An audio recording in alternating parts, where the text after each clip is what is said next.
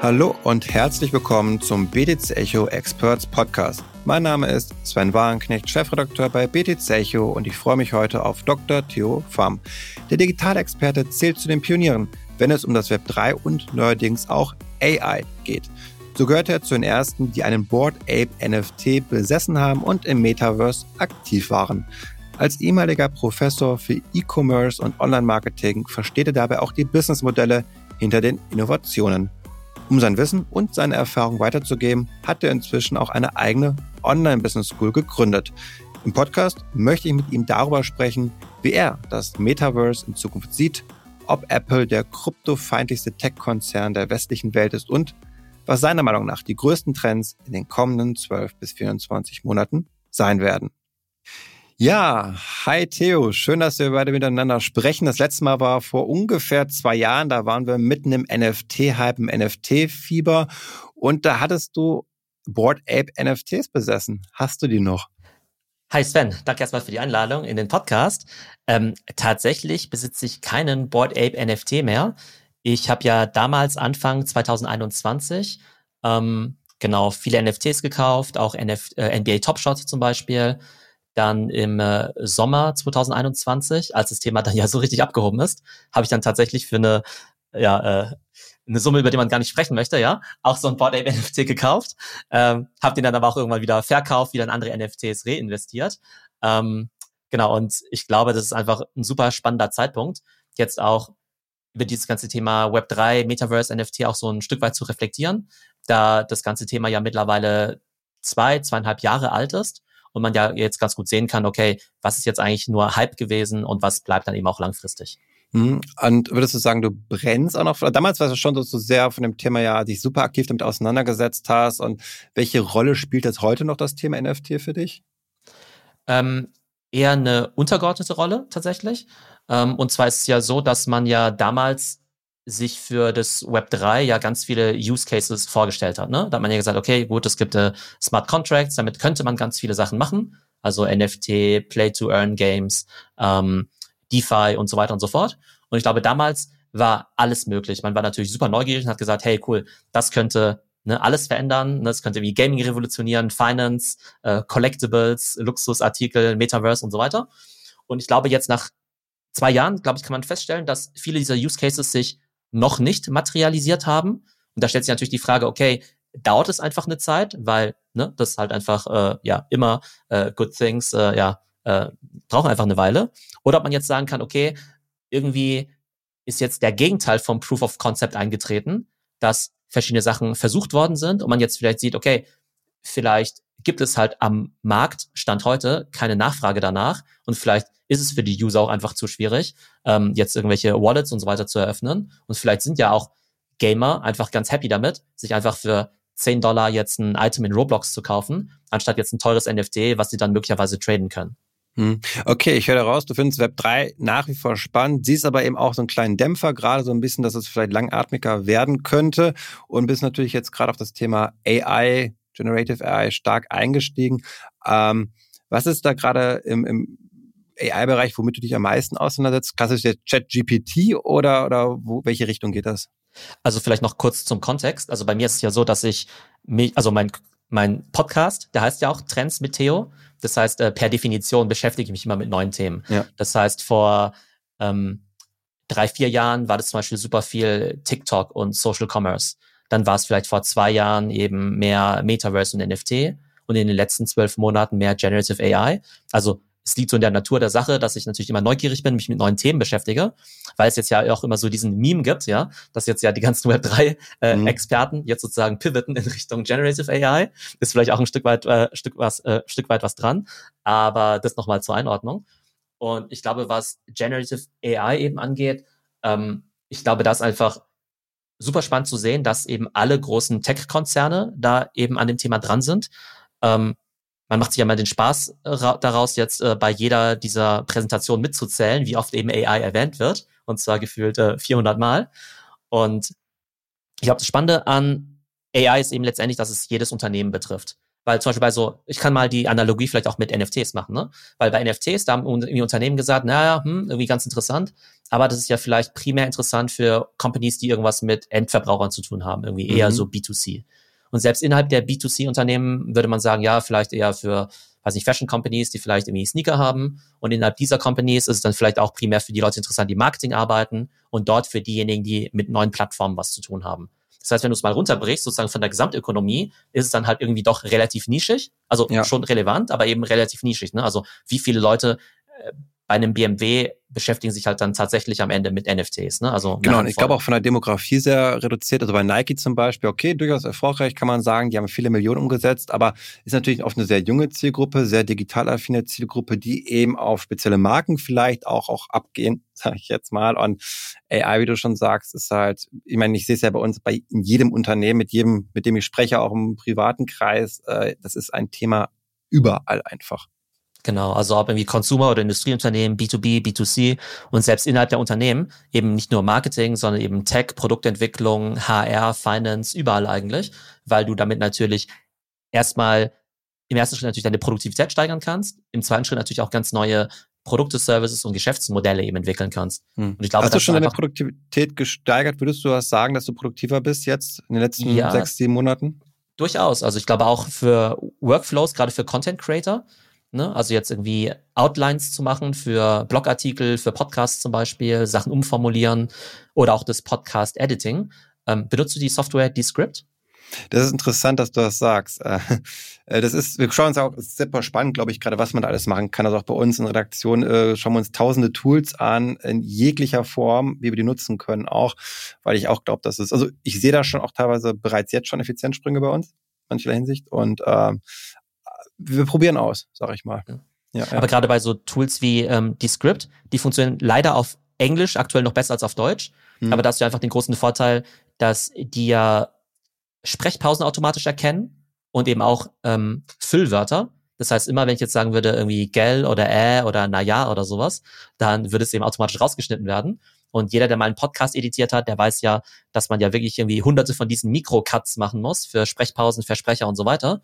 Und die Script kann das halt innerhalb von drei Sekunden machen. Das heißt, dann hast du eben dir ein paar hundert kleine Edits gespart und kannst dann eben deine Zeit irgendwie anderweitig investieren.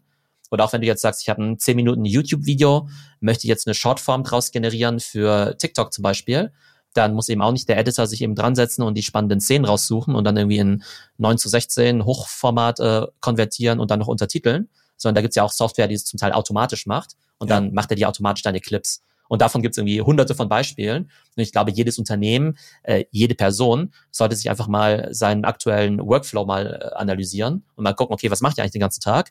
Ist es jetzt wirklich besonders schlau oder effizient, wie ich das mache? Und äh, wie können mir Tools dabei helfen? Und die Wahrscheinlichkeit ist ziemlich hoch, dass innerhalb der nächsten drei Monaten eben Tool auf den Markt kommen wird, was ja genau bei diesen ähm, ja, Workflows eben helfen kann. Definitiv. Und ähm, mir ist natürlich immer wichtig, hier auch gerade bei BTC Echo, dass wir diese Schnittmenge bedienen. Also wir sind ein Kryptomagazin in erster Linie und versuchen immer zu schauen, okay, was haben andere Technologien, welchen Bezug haben die? Und ähm, da ist ja ein Narrativ jetzt gerade ganz stark, Web 3 profitiert von all dem, was da jetzt eben im äh, AI-Bereich passiert. Ähm, siehst du das auch so oder siehst du eher sozusagen auch eine Konkurrenz vielleicht für Web 3, dass Ressourcen dann eben nicht mehr in Krypto fließen? Das Spannende ist ja, dass ja auch Web 3 nicht so glasklar definiert ist. Ähm, Web 3 und Metaverse wird ja oft in einem Atemzug genannt. Da ich ja viel mit größeren Unternehmen zusammenarbeite, ähm, sehe ich eben auch, dass es halt auch ein Metaverse gibt, das sehr gut ohne Krypto funktioniert. Also ja. letztendlich, wenn jetzt irgendwelche Brands sagen, hey, wir sind jetzt bei Roblox unterwegs oder in Fortnite, da würde man im, ja, äh, würde der, ich sag, der, der Mann oder die Frau auf der Straße würde ja sagen, okay, das hat auch was mit Metaverse zu tun, hat aber eben keinerlei Krypto-Elemente. Und bleiben wir vielleicht mal kurz bei dem Thema. Das ist ja das Interessante, dass ähm, wir uns ja alle darüber einig sind, dass virtuelle Experiences und virtuelle Güter ein Riesenthema sind. Ne? Also nicht umsonst machen irgendwie Roblox und Co. Milliardenumsätze. Mhm. Und dann war ja die Idee, naja, mh, hm, das ist doch irgendwie doof, wenn ich mir jetzt irgendwie so einen Gegenstand jetzt bei Roblox kaufe und ich den nicht in ein anderes Metaverse sozusagen transportieren kann, also wenn es sozusagen nicht portabel ist und wenn mir das Ding nicht wirklich gehört, also es ist nicht auf meiner Wallet drauf und ich kann es eben nicht wirklich verkaufen. Ne? Und das war ja eben einer der, eine der Grundannahmen dann eben auch, weshalb eben NFTs erfolgreich sein könnten. Und jetzt hat sich ja aus meiner Sicht rausgestellt, dass diese rein Blockchain-Games halt nicht so besonders beliebt sind, weil das mhm. dann meistens eben nur was für Spekulanten war. Und dieses Bedürfnis, jetzt Gegenstände von einem Metaverse ins andere zu tragen, das gibt es Stand heute zumindest nicht, weil diese Metaverses eh nicht miteinander kompatibel sind. Also es geht halt de facto nicht, dass du jetzt einen Gegenstand von Roblox, dass du deine Gucci-Sneaker äh, virtuell in Roblox kaufst und dann in ähm, Fortnite eben trägst, weil es eben diese ja, Interoperability, Interoperability nicht gibt. Schwieriges Wort. Schwieriges Wort, ja. Und ähm, genau, ich glaube, das ist dann so einer, so eines dieser Beispiele, von denen ich, die ich vorhin erwähnt habe, ähm, dass vor zwei Jahren das durchaus ein valider Gedanke war, dass das dann eben vielleicht die Zukunft ist. Eben mhm. Güter, mhm. die du zwischen verschiedenen Welten transportieren kannst, die du wirklich besitzt und dann eben auch verkaufen kannst. Es kann sein, dass es in Zukunft kommen wird, aber zumindest in den letzten zwei Jahren haben sich jetzt nicht wirklich diese Use Cases rauskristallisiert, ähm, auf die man vielleicht gehofft hatte. Ja, ja. Wo es natürlich schon so ist, dass gerade Nike zum Beispiel gibt ja auch NFTs heraus und versucht die ja auch, die, die Schuhe oder was auch immer dann, oder Adidas, in der virtuellen Welt, also Adidas hat mit Sandbox ja mal gemacht, dort auch, dass man die dort tragen kann. Also das heißt, dort habe ich ja schon auch eine, ich sage nicht sagen, unterschiedliche Metaverse-Welten, aber unterschiedliche Orte, sage ich mal, wo ich mein NFT nutzen kann. Ob es jetzt dann vielleicht über einen Filter ist bei Instagram, wo ich einen Nutzen rausziehen kann, ob ich den klar traden kann in NFT oder eben dann auch doch in einem Metaverse dann eben habe. Das heißt, diese, diese vielschichtigen ähm, ja, Besitzansprüche, die ich da haben kann. Das ist, glaube ich, schon so ein Punkt, den ich persönlich zumindest immer, immer spannend finde, ähm, dass man eben das Metaverse als ein ökonomisches Konstrukt versteht und das braucht eben Knappheit und das braucht Besitztum, weil sonst ist dieses ökonomische Modell eben ganz schwierig, glaube ich, hinzubekommen.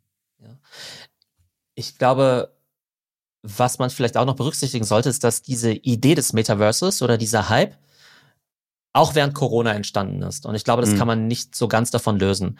Ähm, denn während Corona waren wir ja leider alle eingesperrt. Das ja. heißt, da war dieses Szenario vielleicht noch ein bisschen plausibler, dass wir den ganzen Tag irgendwie nur zu Hause rumhängen und in irgendwelchen virtuellen Welten eben rumhängen. Ähm, jetzt sieht man ja doch, dass die Arbeit ja doch stärker wieder in den äh, physischen Raum eben zurückgeht, wir zum Glück wieder ganz normal vor die Tür gehen können. Und dementsprechend nimmt ja auch die Nutzung von Online-Games und so weiter auch ab. Ne? Also das kann man ja durchaus beobachten. Ja, ja. Also ich glaube, das ist ein Faktor. Und der zweite war natürlich, dass eben während Corona und der, ja, ich sag mal, Nullzinspolitik, die es in dem Zeitraum gab, natürlich das Geld auch überall relativ locker saß. Ne? Sowohl bei bei der Zentralbank, als auch bei Investoren, als auch bei ja, VC-Funds, als auch bei Endverbrauchern. Und dann gab es natürlich verschiedene Bubbles. Und ob das jetzt die äh, Aktienbubble war, die vielleicht auch Kryptobubble, äh, Rolex-Uhren, die irgendwie für das äh, Fünffache vom Listenpreis mhm. verkauft worden sind. Also da wurde halt alles so ein bisschen, äh, ja, ich sag mal, aufgebläht. Und ich glaube, das, was wir jetzt eben sehen, ist äh, durchaus eine ja, normale und gesunde Korrektur auch. Und jetzt wird es natürlich spannend sein zu sehen, okay, was, was bleibt, wie geht's eben weiter. Aber ich ja. glaube, man kann relativ schlecht, glaube ich, aus dem Jahr, ich sag mal, aus den ich sag mal, Ergebnisse von 2021 jetzt in die Zukunft schauen, weil es halt in vielerlei Hinsicht einfach eine Ausnahmesituation war.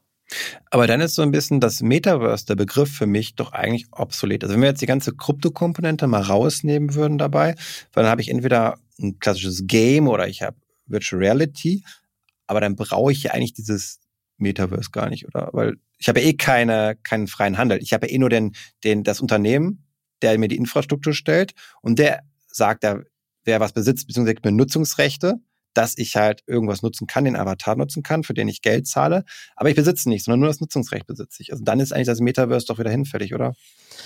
ist halt die Frage, wie man das Metaverse jetzt definiert. Also wenn jetzt ja. zum Beispiel Leute in Microsoft Teams miteinander arbeiten äh, und dann meinetwegen ihre virtuellen Avatare auch haben und da ihre 3D-Darstellungen oder du virtuelle ja, Konferenzen oder ähnliches hast, ja, ist jetzt irgendwie Metaverse, ja oder nein, ne? Ist natürlich so eine mhm. Definitionssache. Ähm, aber tatsächlich ist es so, dass ähm, äh, also sagen wir so, also es wäre ja wünschenswert, wenn diese ganzen Plattformen und Softwareprodukte stärker miteinander verbunden wären. Aber Stand heute habe ich halt irgendwie Microsoft ja. Teams und da habe ich irgendwie Apple, FaceTime und iMessage und habe ich irgendwie mein Instagram und mein TikTok und so weiter.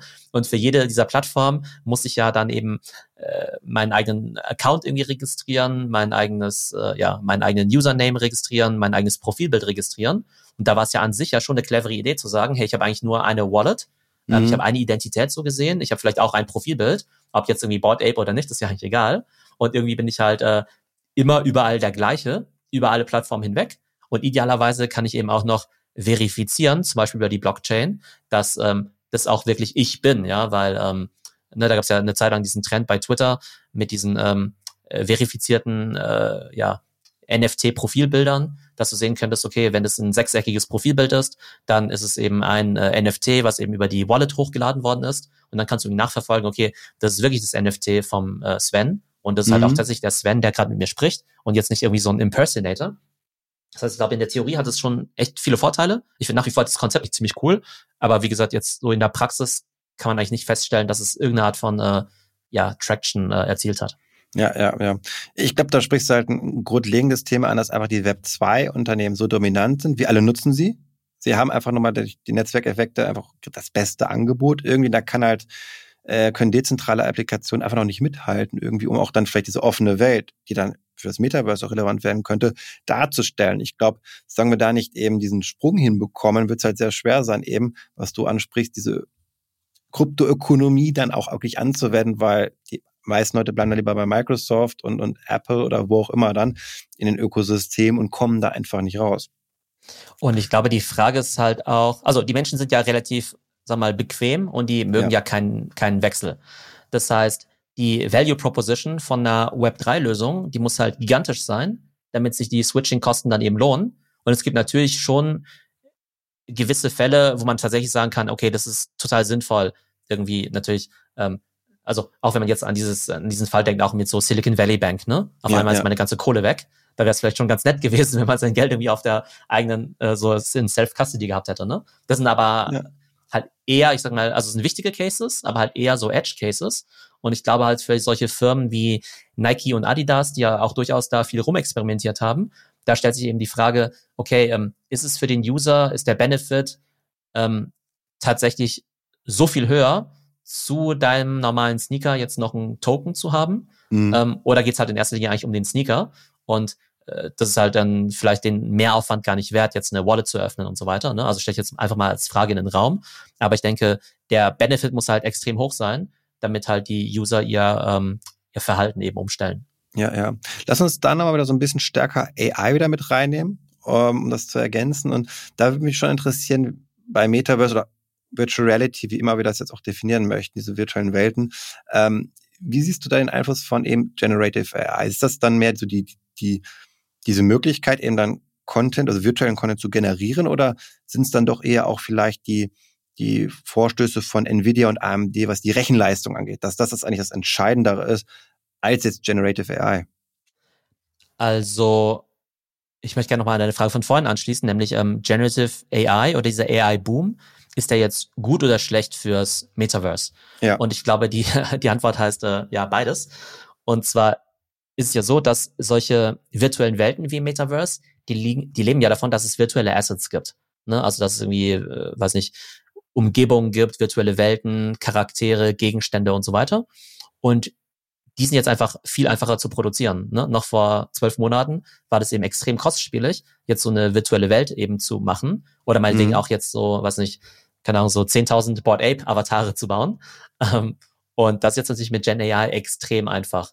Und das sollte ja eigentlich dazu führen, dass die Metaverse Adoption halt einfacher ist oder größer wird, weil jetzt eben so ein Entwickler sagen kann, okay, ich brauche jetzt vielleicht nicht mehr zehn irgendwie Designer oder Artists, um jetzt irgendwie meine virtuelle Welt zu bauen, sondern vielleicht nur noch eine Person, die eben mit Gen AI Tools eben da ähm, einiges auf die Beine stellen kann. Also von daher glaube ich, ist es durchaus sehr positiv zu sehen und die höhere Rechenleistung von Nvidia und Co., die hilft natürlich eben auf jeder Ebene. Dass dann vielleicht eben auch, ähm, wenn du jetzt irgendwie meinetwegen Live-Events jetzt im Metaverse hättest oder mhm. auch solche 3D-Spiele, wo jetzt halt 500 Leute gleichzeitig eben, ne, also gleichzeitig spielen, dass das dann eben über die Cloud dann eben auch nochmal effizienter dann eben auch gerendert wird. Also von der würde ich sagen, dass AI in dieser Hinsicht auf jeden Fall dem Metaverse hilft. Ja, aber ist das nicht vielleicht auch also meine Hoffnung so ein bisschen auch eine Chance für die dezentraleren Projekte, dass die nicht mehr so schäbig aussehen müssen? Also ich denke da immer an die ganzen Sandboxen, wie sie aussehen. Ich finde das immer von der nicht ansprechend, muss ich sagen, diese Welten. Und ähm, meine Frage, die ich mir dabei stelle, ist immer, wer profitiert davon am meisten? Sind es die großen Companies, die Big Tags eigentlich? Oder ist es vielleicht auch eine Chance für die Underdogs so ein bisschen jetzt aufzuholen dadurch? Also wir sehen ja oftmals, dass es immer schlecht ist, wenn du so stuck in the middle bist. Also würde ich mal mhm. sagen, so mittelgroße Firmen, für die ist es eben nicht so toll. Ähm, sehr gut ist es eben für sehr kleine Unternehmen und sehr große Unternehmen. Warum ist das so? Für sehr kleine Unternehmen ähm, sind natürlich jetzt die Eintrittsbarrieren viel geringer. Du brauchst jetzt eben nicht mehr ein Team von, was nicht, 20 Personen, sondern vielleicht können auch drei Personen schon enorm viel auf die Beine stellen, weil sie jetzt eben mit ähm, dem äh, GitHub Copilot eben schneller coden können, weil sie mhm. eben mit Adobe Firefly eben schneller dann eben auch Assets generieren können. Ähm, das heißt, kleine Unternehmen, die kommen da sehr schnell voran. Es gab ja auch gestern die Schlagzeile, dass äh, ein Unternehmen, nämlich äh, Mosaic ML, die wurden jetzt ja übernommen, 30 Monate nach Gründung für 1,3 Milliarden Dollar. Boah. Also Boah. 20 Millionen pro Mitarbeiter. Da wird ja eher so in äh, Millionen Euro pro Mitarbeiter eben gerechnet, weil letztendlich die kaufende Firma Databricks, ähm, die kaufen da halt jetzt keine Produkte und keine Kunden, die kaufen einfach ein Team. Ja, die brauchen halt einfach Leute, die halt ja. diese Themen voranbringen können. Und das ist offenbar jetzt der Marktpreis, dass eben ein AI-Engineer halt wirklich für mehrere Millionen Dollar, so gesehen, halt über den Tisch Aber das ist ja auch doch, ist das nicht auch schon ein bisschen eine Blase dann? Also wenn die solche Mondpreise aufgerufen ja, werden? definitiv. Also da gab es ja vor ein paar Wochen auch die Schlagzeile, ähm, vier Wochen altes AI-Startup bekommt 100 Millionen Finanzierung. Und das sind halt echt so drei, vier Jungs, die halt sicher super smart sind, halt vorher bei Google und Meta gearbeitet haben, auch im AI-Bereich. Aber wenn die jetzt halt, ähm, ich sag mal, nicht bei drei auf den Bäumen sind, ja, dann werden ja. die halt von den VCs dann eben mit äh, Kohle eben zugeschmissen. Und da kommen wir jetzt aber wieder zu einem kleinen Problem.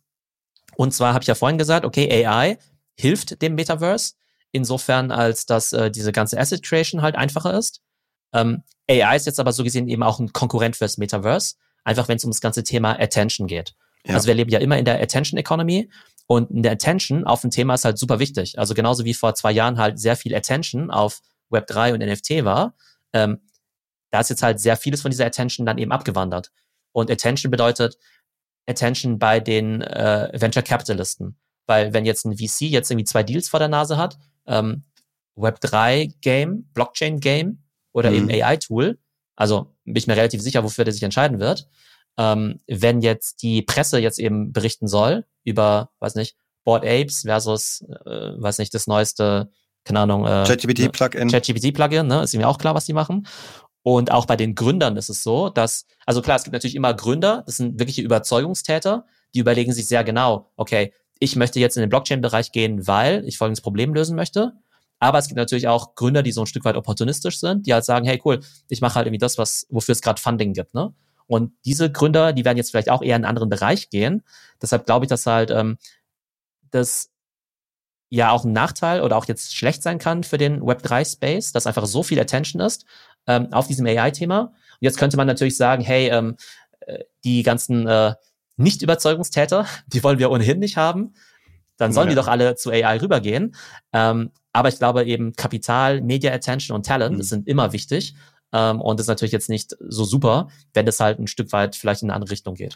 Genau. Weil es sind ja wahrscheinlich immer auch Phasen und du, wie du schon gesagt hast, gibt genug Überzeugungstäter und wir bei BDC werden auch äh, jetzt nicht auf AI sozusagen umsteigen, sondern immer primär über Blockchain, Krypto und Bitcoin berichten. Und ähm, genau, aber es ist natürlich, was Geld angeht und, und Ressourcen auf jeden Fall schon auch ein kompetitives Umfeld. Und da kann AI definitiv sicherlich gerade äh, mehr für sich beanspruchen. Ähm, vielleicht ist diese Ruhe, denke ich mir manchmal aber auch ganz gut für Web3 und NFT mal so ein bisschen in Ruhe gelassen zu werden ähm, und dann eben mehr zu bauen und, und dann für den nächsten Hype sozusagen sich dann zu trainieren. Ähm, mich würde jetzt auch interessieren nochmal, wir haben kurz über Nvidia und AMD gesprochen. Welche von diesen bekannten Big Techs siehst du da gerade? Ist es, also gerade Apple habe ich mich gefragt, von denen hat man ja gar nicht so viel gehört im Generative AI-Bereich. Die sind ja jetzt mehr durch ihre neues Headset, ihre Glasses ja im, in den News gewesen, sage ich jetzt mal. Ähm, da würde mich so ein bisschen auch deine Meinung interessieren, wie du das einschätzt von Unternehmen her. Genau, also wenn man sich die Big Tech Unternehmen anschaut, also erstmal ist es so, dass die wahrscheinlich alle sehr stark von AI profitieren werden, weil mhm. die natürlich äh, schon extrem große Plattformen haben. Die haben natürlich das ganze Kapital, um eben die ganzen teuren Nvidia GPUs zu kaufen und auch die Modelle zu trainieren. Das heißt, wir haben ja vorhin gesagt, die kleinen äh, Unternehmen profitieren und die ganz großen eben auch. Das sieht man unter anderem an so einer Company wie Microsoft. Also Microsoft, wissen wir ja, die sind ja total äh, ja, äh, engagiert in dem Bereich. Die haben ja 10 Milliarden in OpenAI investiert. Deren Market Cap ist in den letzten sechs Monaten aber um 600 Milliarden Dollar gestiegen, ja. Also jetzt nicht nur wegen OpenAI, aber AI ist natürlich so die große Story, ne? Ja. Ähm, dass jetzt AI in allen Microsoft-Produkten drin sein wird, dass jetzt natürlich auch über die Cloud-Services jetzt natürlich auch äh, AI-Dienstleistungen eben auch anbieten können. Das heißt, das Investment hat sich mal definitiv gelohnt. Ähm, bei Google ist es so, auch wenn jetzt alle so ein bisschen lästern, naja, die haben ja den Anschluss verpasst, die haben das irgendwie verpennt. Ähm, die werden halt mindestens mal die Nummer zwei im Markt sein hinter Microsoft und haben ja Milliarden von Usern auf Gmail, Google Docs, äh, Google und so weiter. Das heißt, da werden noch ja genug Leute früher, früher oder später, die Google AI dann eben nutzen. Ähm, bei Apple ist es ganz interessant. Ich habe ja vorhin gesagt, dass die ähm, großen Companies bei jeder Keynote irgendwie 300 Mal AI sagen. Hm. Bei der letzten Apple-Konferenz hat Tim Cook das Wort AI nullmal erwähnt. Ähm, der redet ja von Machine Learning. Und dafür gibt es irgendwie zwei Gründe. Das ist irgendwie ganz spannend. Also es gibt ja ein paar Wörter, die Apple einfach nicht benutzt. Die sagen nicht AI und die sagen auch nicht Metaverse. Das hat unterschiedliche Gründe. Zum einen wollen sie natürlich so ihre eigenen Kategorien etablieren. Das heißt, auch diese Apple Vision Pro, die nennen sie jetzt Spatial Computing und nicht irgendwie Metaverse. Also die nennen es auch nicht VR oder AR oder so. Die nennen es eben Spatial Computing. Das heißt, die wollen so irgendwie ihr eigenes Ding machen. Und auf der anderen Seite wollen sie natürlich vermeiden, dass wenn jetzt irgend so ein Hype-Thema jetzt vielleicht eher auf dem absteigenden Ast ist, dass sie dann da quasi irgendwie, hm. naja, so. Ein Image-Schaden bekommen, irgendwie, genau, weil Apple ist ja ganz wichtig, ja. Ja, genau. Das heißt, wenn jetzt irgendwie, meinetwegen, also weil über den Mark Zuckerberg macht man sich ja schon so ein bisschen lustig, ne, dass, äh, ne, dass das Ding jetzt irgendwie Meta heißt, dann sagt man ja, naja, wenn der 18 Monate gewartet hätte, wäre es jetzt irgendwie Facebook AI und irgendwie nicht ja. äh, Meta. Ähm, und das möchte Apple dann eben auch vermeiden. Ähm, von daher glaube ich, dass Apple extrem viel AI in seinen Produkten drin hat. Also auch alle Dinge, die wir jeden Tag nutzen, wie jetzt zum Beispiel äh, Face ID oder Siri oder auch, dass die Bilder automatisch dann eben auch ähm, optimiert werden, die wir aufnehmen. Da ist natürlich eben AI drin. Und Apple hat ja eigentlich auch die besten Consumer AI Chips drin. Das heißt, mhm. diese ganzen Chips, die wir in unseren iPhones und den neuen MacBooks und so weiter drin haben, die haben ja schon ganz starke AI auch Applikationen drin. Und ähm, das wird dann eben für den Endverbraucher ganz spannend sein, dass du vielleicht in Zukunft solche AI-Modelle oder Apps wie ChatGPT oder Midjourney vielleicht gar nicht mehr über die Cloud nutzt, sondern eben direkt auf deinem Gerät, also das sogenannte Edge Computing. Und dann ist natürlich wichtig, dass dann eben auch die Prozessoren schon relativ leistungsstark sind. Und das ist ja bei äh, iPhones und auch MacBooks auf jeden Fall der Fall. Das heißt, Apple fährt da so ein bisschen so seine eigene Strategie, sind vielleicht nicht so ganz offensichtlich ein großer AI-Player, aber haben da, glaube ich, sehr gute Voraussetzungen. Aber es würde auch sehr gut dazu passen, dass Apple sich auch immer schon extrem zurückgehalten hat, auch bei Web 3. Also ich meine, Meta oder Facebook vorher, die haben ja alles versucht, wirklich kann man sagen, mit NFT-Integration, mit ihrem eigenen Stablecoin. Aber auch Microsoft, ich meine, die haben immer noch versucht, hier Web 3-Browser ähm, ähm, aufzusetzen, haben viele Kooperationen mit äh, Crypto-Startups. Also da ist ja schon überall was zu finden. Auch bei Apple ist es ja wirklich schon so, so eine Anti-Haltung, finde ich immer so ein bisschen, dieses ultra geschlossene Ökosystem, keiner kommt hier rein und, und wenn doch, dann wollen wir ganz viel Geld von euch haben an äh, für die Crypto-Apps. Ähm, also würdest du auch sagen, gerade klar, Ökosystemansatz, aber auch Image-Ansatz, dass deswegen Apple vielleicht auch so der Web 3, ja, feindlich ist jetzt ein böses Wort, ne, aber so der ja, am meisten gegen Web 3 ist von all diesen Big Techs? Ich glaube letztendlich, dass Apple halt versucht immer sehr sehr sicher zu sein, also auf der sicheren mhm. Seite zu sein, in jeder Beziehung eigentlich. Also auch wenn du dir deren Content anschaust, auch auf ähm, Apple TV Plus zum Beispiel, da versuchen die ja auch jetzt, ähm, ich sag mal, relativ so family-friendly Content eben auch zu machen. Also so ein bisschen wie so ein Disney eigentlich, ja. Und das finde ich immer ganz spannend bei Companies, denn ich bin eigentlich immer der Erste, der sagt, naja, Unternehmen, die sollen halt Sachen ausprobieren und eben auch Innovationen annehmen. Auf der anderen Seite musst du natürlich, also willst du vielleicht auch erstmal schauen, gibt es dafür überhaupt einen Markt? Und du willst natürlich jetzt auch nicht in einen Markt reinkommen, der vielleicht so ein bisschen unsicher ist. Ne? Und mhm. auch wenn wir alle natürlich äh, Crypto, Crypto lieben und auch damit was zu tun haben, wir wissen natürlich, dass es da natürlich schon Probleme auch gibt. Ne? Also jetzt ähm, auch jetzt äh, im NFT-Space, ne? Also gab es halt viele, äh, weiß nicht, Fake Mints oder Wallets, die dann ausgeräumt werden und so weiter. Und ich finde es dann für eine Brand eben schon verständlich, wenn sie halt sagt, okay, gut, ähm, ja, die Technologie ist spannend, aber was sind da jetzt eigentlich die Risiken? Oder ja, was gewinnen ähm, wir, was das Risiko, ne, so ein bisschen. Ja, genau. Wollen wir uns das jetzt wirklich jetzt, jetzt ans, ans mhm. Bein binden oder sowas, ne? Und am Ende ist es dann vielleicht doch so, dass ähm, vielleicht eine große Brand dann, also auch wenn sie überhaupt nichts dafür können, ja, dass eine Wallet von einem User irgendwie gehackt worden ist oder sowas, ne? Da können ja. die ja, kann ja die Brand nichts dafür. Aber dass, äh, dass vielleicht eine Brand auch sagt, hey, ähm, wir bleiben da lieber, wir halten da lieber so ein bisschen Distanz. Oder sie sagen halt, okay, wir schauen uns das an, Und wir nehmen diese Risiken aber erst in Kauf, wenn wir halt echt so eine Monster-Adoption halt auch wirklich sehen. Und das ist ja auch so typisch bei Apple, dass sie ja meistens ja nicht die Ersten sind mit irgendeinem Thema. Die schauen sich das erstmal in Ruhe an und dann sagen sie, okay, gut, das ist jetzt für uns groß genug. Denn auch da wieder Management Attention. Also Apple ist einfach so ein riesiger Laden. Also da könnte man das schon sagen, naja, so ein Tim Cook. Also für irgendein so ein Projekt, was halt weniger als, keine Ahnung, 50 Milliarden Umsatz bringt, potenziell, ja. da steht er nicht mal morgens auf oder sowas, ne? Oder das kommt nicht mal zu ihm ins Meeting rein, äh, wenn das jemand pitcht. Ähm, und das kann ich dann durchaus verstehen, weil der halt einfach nicht viel Zeit hat. Ne? Und für so ein, ja. gerade für so eine große Firma wie Apple ist dann vielleicht ein gewisses Projekt einfach viel zu klein. Aber eine andere Company wird vielleicht sagen, ja geil, äh, 5 Milliarden Umsatzpotenzial ist für uns ja gigantisch. Natürlich machen wir das, aber vielleicht einfach für ein Apple nicht relevant. Vielleicht ist es dann auch gar nicht so, also vielleicht muss man es auch gar nicht so sehen, dass man sagt, okay, irgendwie Apple ist irgendwie dagegen oder die finden das irgendwie schlecht oder negativ oder so, sondern die sagen einfach, hey, wir können irgendwie nur x Sachen machen und dann machen wir natürlich nur die größten Sachen mit dem größten Impact. Ja, ja. Kann natürlich auch sein, dass sie dann eben auch Trends verschlafen. Aber selbst so ein Mark Zuckerberg, ne, also bei, äh, bei Facebook war es ja auch so, ähm, im NFT-Hype haben sie irgendwann gesagt, okay, gut, jetzt kannst du irgendwie NFT-Profilbilder auf Instagram haben und du kannst irgendwie NFT-Collectibles irgendwie auf Instagram posten und so weiter. Das ist irgendwie ein weiteres Tool für die Creator Economy und Creator können da ihre äh, Kunst besser monetarisieren und so weiter. Macht irgendwie total viel Sinn.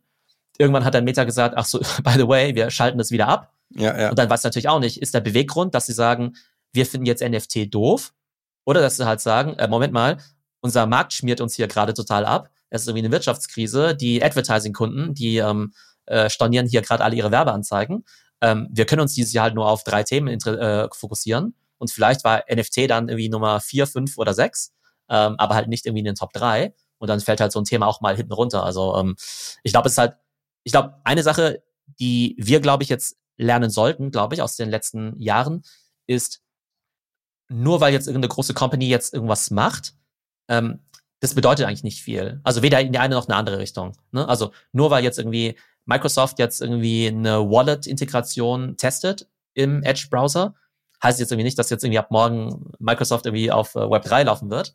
Ähm, und nur weil jetzt irgendeine Company vielleicht jetzt auch mal ein Web3-Projekt einstampft, heißt es auch nicht, dass sie fundamental dagegen sind, sondern die haben vielleicht gerade andere oder wichtigere Sachen zu tun. Ähm, und am Ende zählt aber halt ehrlich gesagt schon die User Adoption, weil du kannst ja immer sagen, okay, ähm, VC XY hat jetzt irgendwie so und so viel in irgendwas investiert. Aber wenn dann halt bei Sandbox oder Decentraland halt irgendwie nur zehn User rumrennen, dann, also, ne, spricht der User, also, ne, das ist halt am Ende die Wahrheit, ne? Also da kann so viel Geld rein investiert werden, wie du willst. Ähm, wenn die User das halt nicht cool finden, weshalb auch immer, ähm, dann hat es einfach nicht so einen hohen Nutzen. Ja, ich finde das eine sehr sachliche Erklärung. Das finde ich sehr gut. Es ist gar nicht gegen oder für etwas zu sein, sondern eben auch hier aufzuzeigen, ähm, es ist ein Wirtschaftsunternehmen am Ende immer auch das sind Aktionäre.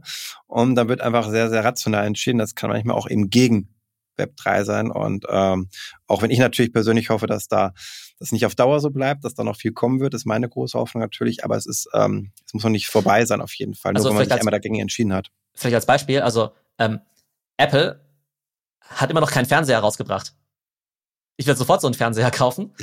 Aber das heißt ja nicht, dass Apple irgendwie per se gegen Fernseher ist, ja? ja also ja. das ist halt einfach ein Produkt, was sie halt einfach nicht launchen können, nicht launchen wollen, ähm, weil sie einfach irgendwie zig andere Baustellen haben. Also genau, ich glaube, das ist einfach ein, ja, auch, war auch für mich eine wichtige Erkenntnis, einfach zu sagen, okay, ähm, all diese Announcements von Companies, die sind am Ende jetzt gar nicht so relevant, sondern man muss eben wirklich schauen, was sich langfristig durchsetzt. Alles klar.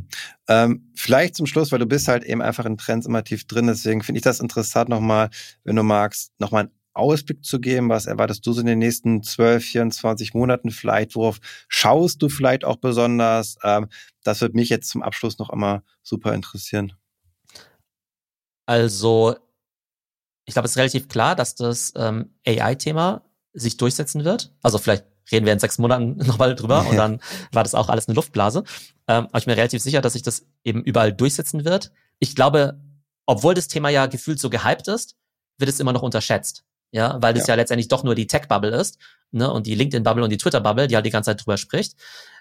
Wenn du jetzt mal so den Durchschnitts-User fragst, der hat dann eben doch noch kein ChatGPT benutzt. Und wenn, dann hat er vielleicht einfach nur mal da was Lustiges eingegeben, aber benutzt es nicht wirklich produktiv. Und ich glaube, die meisten Unternehmen haben auch noch keinerlei AI-Strategie. Die wissen irgendwie, das gibt's irgendwie, aber sagen, okay, gut, vielleicht in drei Jahren mal relevant. Ähm, das heißt, ich glaube, es wird tatsächlich noch unterschätzt und ich glaube, aber gerade weil sich so schnell entwickelt, ähm, äh, ja, werden viele Companies, glaube ich, überrascht sein, wie viel sich da eben tut und dass sie dann vielleicht doch was da verpennt haben. Und ich bin super gespannt auf das Thema Apple Vision Pro. Und da ist es ja so, dass im ersten Jahr wird Apple davon nicht viel verkaufen. Ein paar hunderttausend Stück maximal. Hat verschiedene Gründe. Ähm, Produkt natürlich relativ teuer, ähm, wobei ich gar nicht glaube, dass das unbedingt das größte Problem ist. Ich glaube es auch auf der Supply-Seite, dass die ja diese hochauflösenden ähm, Displays in der Brille haben mit dieser 4K-Auflösung. Und Stand heute können einfach nicht wahnsinnig viele davon äh, produziert werden. Also mhm. selbst wenn die Nachfrage da wäre, könnte Apple beziehungsweise deren Supplier jetzt gar nicht irgendwie 10 Millionen davon nächstes Jahr pro, äh, produzieren. Das heißt, ich glaube, im, in den ersten Jahren von Apple Vision Pro wird es eher darum gehen, dass die Technologie auf den Markt kommt und dass eben die ganzen Developer dann eben auch Apps dafür entwickeln. Ähm, langfristig kann ich mir vorstellen, dass es extrem spannend sein wird, weil die ganzen Leute, die jetzt die Vision Pro getestet haben, die sagen ja, das ist überhaupt kein Vergleich mit der Meta Quest oder PlayStation VR oder sowas. Die sagen halt, das ist wie äh, Schwarz-Weiß-Fernsehen versus äh, äh, 4K oder sowas, ne? Ja, ja. Äh, 4K-Farbfernsehen. Ähm, von daher glaube ich, dass es ein sehr, sehr gutes Produkt sein wird. Ich werde es mir natürlich auf jeden Fall, sobald es möglich ist, natürlich das Ding auch kaufen. Ähm, also, wie gesagt, ich glaube, es ist sehr spannend, aber man sollte sich davon jetzt noch keine Wunderdinge erwarten. Weder in Verkaufszahlen noch jetzt irgendwie in Consumer Adoption, weil es sicherlich so ein eher so ein Fünf-Jahres-Projekt äh, auf Apple-Seite ist. Ähm, aber das sind eben Themen, die ich äh, für extrem spannend halte. Und die Frage ist eben auch, ob jetzt Metaverse als Begriff oder Web 3 in der Form noch so existieren wird, ähm, was ja nicht unbedingt negativ sein muss, wenn es nicht mehr existiert. Ähm, denn ähm, vielleicht ist es dann halt auch irgendwann so Mainstream wie jetzt so Gaming oder sowas, ne? Und Leute halt sagen, okay, ich benutze jetzt einfach diese ganzen Applikationen. Und genauso wie es ja für Leute relativ normal ist, irgendwie Games zu spielen und virtuelle Güter zu kaufen, ist vielleicht in Zukunft dann wieder relativ normal, so eine Metaverse-Experience zu besuchen und vielleicht auch mit äh, Wallets und so weiter dann auch zu arbeiten, in welcher Form auch immer. Ähm, das heißt, ich glaube, ähm, ja, die brauchen vielleicht gar nicht mal unbedingt ihre eigene Kategorie, sondern mhm. wichtig ist eben einfach, dass die äh, Nutzer da eben einen ähm, Nutzen davon sehen. Und ich glaube auch, diese Lösung, die es jetzt ja auch gibt, ähm, dass du jetzt zum Beispiel ja auch, selbst wenn du jetzt äh, NFTs zum Beispiel kaufst, die dann aber trotzdem mit Kreditkarte bezahlst, und dieses ganze Thema Wallet und Custody und Token so ein bisschen im Hintergrund ist, ähm, ist vielleicht auch gar nicht so schlecht für die Massenadoption, weil es dann einfach ähm, ja viel einfacher für den Mainstream zu handeln ist. Ja, genau, auf jeden Fall. Es muss in die Anwendung rein. Theorie ist immer schön, über die wir hier sprechen, am Ende muss es genutzt werden. Und ähm, ja, vielen Dank für deine ganzen Einordnungen. Theo war super, super spannend. Und vielleicht auch hier nochmal der Hinweis, du hast ja auch einen eigenen Podcast, äh, Trends mit Theo hieß Genau, richtig, ja. Und ich glaube, das ist auch spannend, eben nicht nur Web3, natürlich alles Mögliche an Trends, eben dann auch von dir aus, ja, ganz vorne aus Pionierssicht sozusagen zu erfahren. Also da gerne auch reinhören. Und ich würde mich natürlich freuen, wenn ihr, liebe Hörerinnen und Hörer, auch bei uns weiterhin reinhört. Und äh, wenn es euch gefällt, dann natürlich auch eine Bewertung hinterlasst bei Apple Podcasts, Spotify und Co. Das wird uns sehr, sehr helfen. Und in diesem Sinne, macht es gut und bis zum nächsten Mal.